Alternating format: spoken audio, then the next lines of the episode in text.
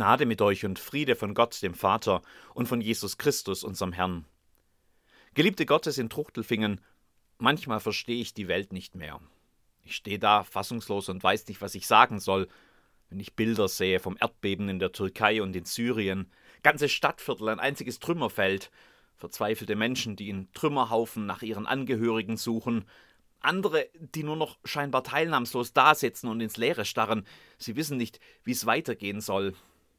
Die Menschen haben furchtbare Angst, ihre Häuser sind zusammengebrochen, sie haben kein Zuhause mehr und wissen nicht wohin, berichtet äh, Pfarrer Hatune Selimian, der die ganze Nacht mit Schutzsuchenden in der Kirche verbracht und Hilfe und Seelsorge geleistet hat. Dabei sind die Gotteshäuser selbst gar nicht weniger betroffen. Was man gerade mühsam nach den Kriegsschäden wieder aufgebaut hat, muss jetzt wieder ganz neu repariert werden. Wer soll das machen? Mit welchen Ressourcen? Wer soll den Menschen helfen? Warum das alles? Ich verstehe die Welt nicht mehr. Ich verstehe die Welt nicht mehr, wenn sie, wenn seit nun bald einem Jahr in der Ukraine Krieg herrscht. So nahe. In Europa. Dabei hatten wir doch gedacht, es wäre überwunden. Nach den großen Schrecken der Weltkriege und den panischen Spannungen des Kalten Kriegs hätten wir nun endlich Frieden auf diesem Kontinent. Wir hatten gedacht, man hätte etwas gelernt aus den Fehlern der Vergangenheit und würde nun zusammenwachsen, statt den anderen anzugreifen. Stattdessen sehen wir täglich Bilder von zerbombten Häusern, von kaputter Infrastruktur, von frierenden Menschen ohne Strom und Wasser, von Massengräbern, die die Invasoren hinterlassen haben. Und ein Ende ist nicht in Sicht. Warum das alles? Ich verstehe die Welt nicht mehr. Ich verstehe die Welt nicht mehr, wenn ich mit Angehörigen zusammensitze, die gerade auf schockierende Art einen geliebten Menschen verloren haben, oft ganz plötzlich, völlig unerwartet. Sie haben noch kaum ein erstes bisschen Fassung wiedergewonnen, wenn Sie mit mir reden. Eigentlich scheint alles noch gar nicht real. Nur langsam sinkt die grausame Wahrheit ein und reißt das Herz auf, dass es blutet. Die Mutter, die im Keller gestürzt war, allein im Haus und erst nach Stunden gefunden. Die Tochter, die mit 20 bei einem Autounfall ums Leben kommt. Der Vater, der wegen einer eigentlich harmlosen Behandlung ins Krankenhaus musste und dann wegen eines dummes Versehens eine Infektion bekommt, an die er stirbt. Warum? Ich verstehe die Welt nicht mehr. Ich verstehe die Welt oft nicht mehr, wenn mir Menschen ihre persönlichen Geschichten erzählen. Es ist entsetzlich, wie viel Leid manche ertragen mussten oder immer noch müssen, wenn in Familien Gewalt herrscht statt Liebe, wenn Kinder vernachlässigt werden statt Zuwendung zu bekommen, wenn alle Chancen im Leben von Anfang an verbaut scheinen. Warum? Ich verstehe die Welt ganz oft nicht mehr. Damit bin ich nicht allein. In Dietrich Bonhoeffer finde ich einen, der das nachvollziehen kann. Dabei ist er ja selbst so einer, bei dessen Lebensgeschichte man die Welt nicht mehr versteht. Am 9. April 1945 wurde er im KZ Flossenbürg hingerichtet. 9. April 1945. Am 23. April erreichte die 90. Infanteriedivision der 3. US-Armee Flossenbürg. 1600 Häftlinge wurden befreit. Dietrich Bonhoeffer war nicht darunter. Er war seit 14 Tagen tot. 14 Tage. Nochmal zwei Wochen später war der Krieg zu Ende. 14 Tage vor der Befreiung. So unnötig, so unverständlich. Warum? Dietrich Bonhoeffer selbst hat seine Fragen in ein Gebet gefasst. Schon seit 1943 schrieb er in der Haft Gebete für andere Gefangene. Gebete, die es merkwürdigerweise noch nicht gibt, meinte er, so wie dieses hier. Gott, zu dir rufe ich am frühen Morgen. Hilf mir beten und meine Gedanken sammeln, ich kann es nicht allein. In mir ist es finster, aber bei dir ist Licht. Ich bin einsam, aber du verlässt mich nicht. Ich bin kleinmütig, aber bei dir ist Hilfe. Ich bin unruhig, aber bei dir ist Frieden. In mir ist Bitterkeit, aber bei dir ist Geduld. Ich verstehe deine Wege nicht, aber du weißt den rechten Weg für mich. Ich verstehe deine Wege nicht, auch er ist damit nicht allein. Schon in Israel hätte man solche Gebete schreiben können, hat es auch, wenn man die Psalmen mal genauer anschaut. Der Text, den wir heute miteinander anschauen, ist einer davon. Er kommt aus dem 55. Kapitel des Jesaja-Buchs. Kommt aus einer Zeit, in der viele die Welt nicht mehr verstanden. Das Jesaja-Buch ist ursprünglich aus mindestens drei Büchern zusammengestellt worden. Der Abschnitt, äh, den Abschnitt, den, der heute das Kapitel 40 bis 55 bildet, nennen die Gelehrten Deutero Jesaja. Entstanden ist er wohl um das Jahr 539 v. Chr., gegen Ende der Zeit, die das Volk Israel im babylonischen Exil verbringen musste. In drei Wellen hatte sich das neubabylonische Großreich ab 605 das kleine Land Israel Stück für Stück einverleibt.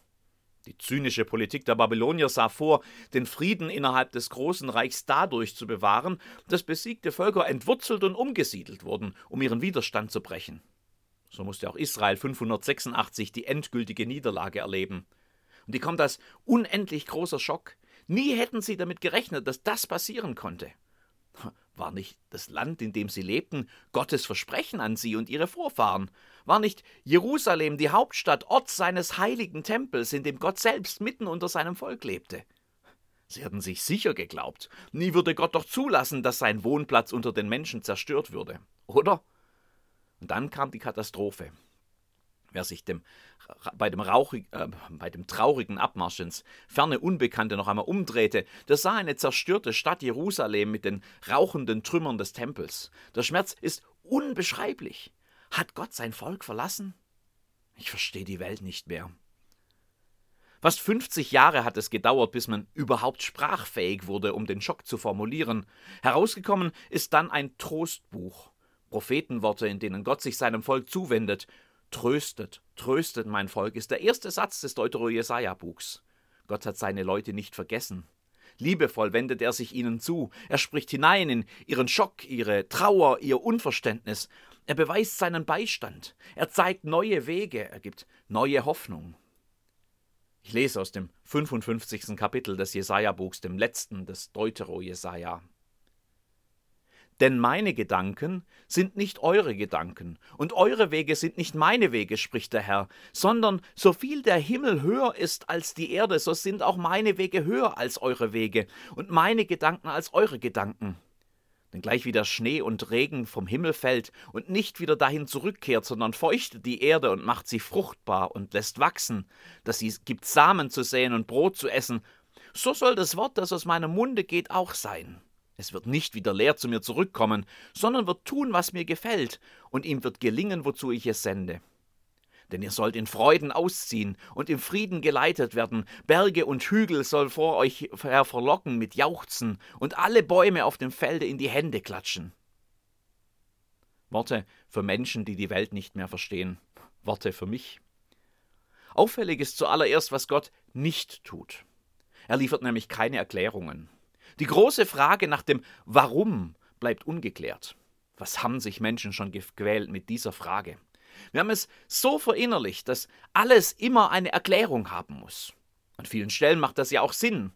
Wenn der Betriebsablauf einer unserer Maschinen gestört ist, dann muss man den Fehler verstehen, um die Störung beheben zu können.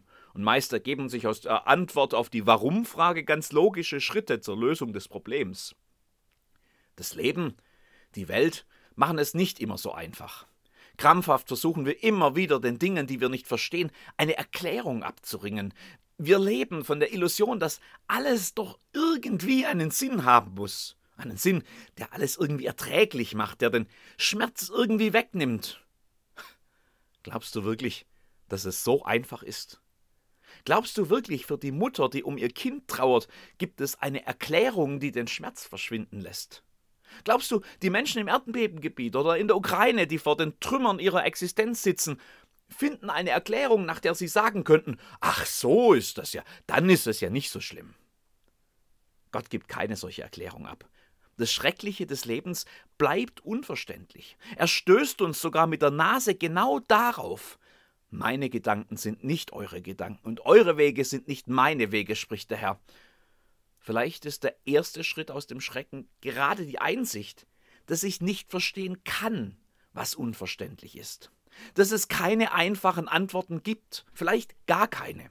Dass meine menschlichen Grenzen mir nicht erlauben, den Durchblick zu gewinnen, der all den Nebel lichtet. Ich bin ein Mensch und nicht Gott. Dass ich mir deshalb diese Frage auch gar nicht zumuten muss. Dass die Warum-Frage nur dazu führt, dass wir uns weiter quälen. Es fällt uns nicht leicht, die Suche nach Antworten aufzugeben. Aber genau dieser Schritt macht Platz, schafft Raum für die nächsten Etappen. Statt eigene Antworten zu suchen, darf ich stattdessen hören. Hören auf Gott, der an meiner Seite ist, der trösten kann und will. Tröstet, tröstet mein Volk. Denn auch wenn er keine Erklärungen liefert, schweigt er ja keineswegs. Im Gegenteil, er spricht ganz viel zu denen, die völlig orientierungslos sind. Und sein Wort ist das Beste, was mir in diesem Moment passieren kann. Sein Wort verändert Dinge. Sein Wort berührt mein Herz. Sein Wort macht, was weder meine Worte noch meine Taten noch irgendeine menschliche Aktion sonst zu tun vermag. Denn gleich wie der Regen und Schnee vom Himmel fällt und nicht wieder dahin zurückkehrt, sondern feuchtet die Erde und macht sie fruchtbar und lässt wachsen, dass sie gibt Samen zu sehen und Brot zu essen, so soll das Wort, das aus meinem Munde geht, auch sein. Es wird nicht wieder leer zu mir zurückkommen, sondern wird tun, was mir gefällt, und ihm wird gelingen, wozu ich es sende. Sein Wort lässt Neues wachsen. Sein Wort gibt Leben. Sein Wort macht aus trockener Wüste fruchtbaren Boden. Sein Wort lässt Grünes sprießen in der hoffnungslosen Trümmerlandschaft. Sein Wort gibt Hoffnung auf Neues, das entsteht, wo das Alte für immer verloren ist. Sein Wort gibt Nahrung Grundlage zum Leben, Grundlage zum Weiterleben. Das ist dann wohl der zweite Schritt. Das Hören auf Gott, der zu mir redet. Wo die quälenden Fragen endlich verstummen, ist es still genug, dass ich ihn höre. Wo nicht mehr nur meine eigene Stimme in der Echokammer meiner Gedanken widerhallt und alles übertönt, da kann ich plötzlich wahrnehmen, ich bin gar nicht allein. Ich bin nicht so verloren, wie ich dachte. Ich bin nicht einsam und verlassen. Ich muss diese Situation, die mich so restlos überfordert, gar nicht selbst meistern. Gott ist da. Er ist an meiner Seite.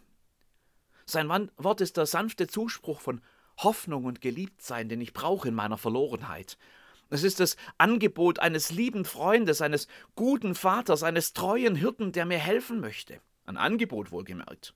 Er treibt mich nicht an, er herrscht mich nicht an, mich jetzt endlich zusammenzureißen. Er sagt nicht, du musst das überwinden.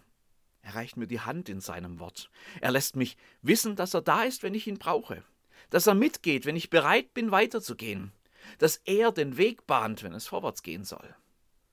Oh, dass ich lerne, auf ihn zu hören, wenn ich die Welt nicht mehr verstehe. Dann ist er da, wenn ich bereit bin, aufzustehen. Wenn ich Schritte wage ins Neue, Unbekannte. Täuscht euch nicht, es wird nicht einfach.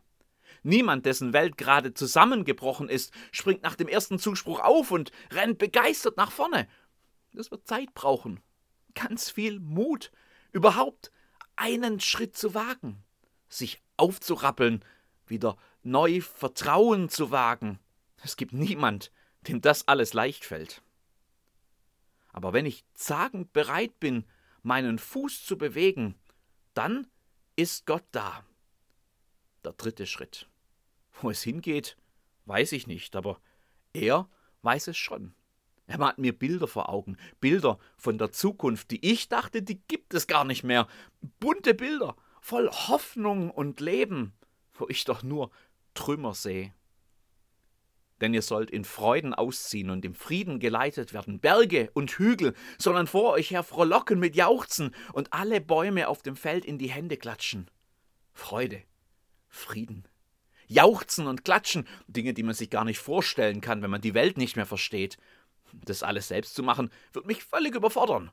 Das muss ich aber auch gar nicht. Ich darf mit Gott vorwärts gehen in eine neue Zukunft, ihm vertrauen, dass er schenkt, was ich nicht machen kann. Das wird sicher vieles anders als im Alten, das für immer verloren ist. Neu und auch oft ungewohnt. An manches werde ich mich gewöhnen müssen, manches werde ich mit großen Augen staunend entdecken, vielleicht sogar mit einem Lächeln auf dem Gesicht. Wer hätte das gedacht, dass ich je wieder lächeln würde? Und die Bäume dabei in die Hände klatschen, dass es gut wird, wenn Gott mit mir geht. Die Welt verstehe ich immer noch nicht. Aber das muss ich wohl auch nicht, solange er bei mir ist. In mir ist es finster, aber bei dir ist Licht. Ich bin einsam, aber du verlässt mich nicht. Ich bin kleinmütig, aber bei dir ist Hilfe. Ich bin unruhig, aber bei dir ist Frieden. In mir ist Bitterkeit, aber bei dir ist Geduld. Ich verstehe deine Wege nicht, aber du weißt den rechten Weg für mich. Amen.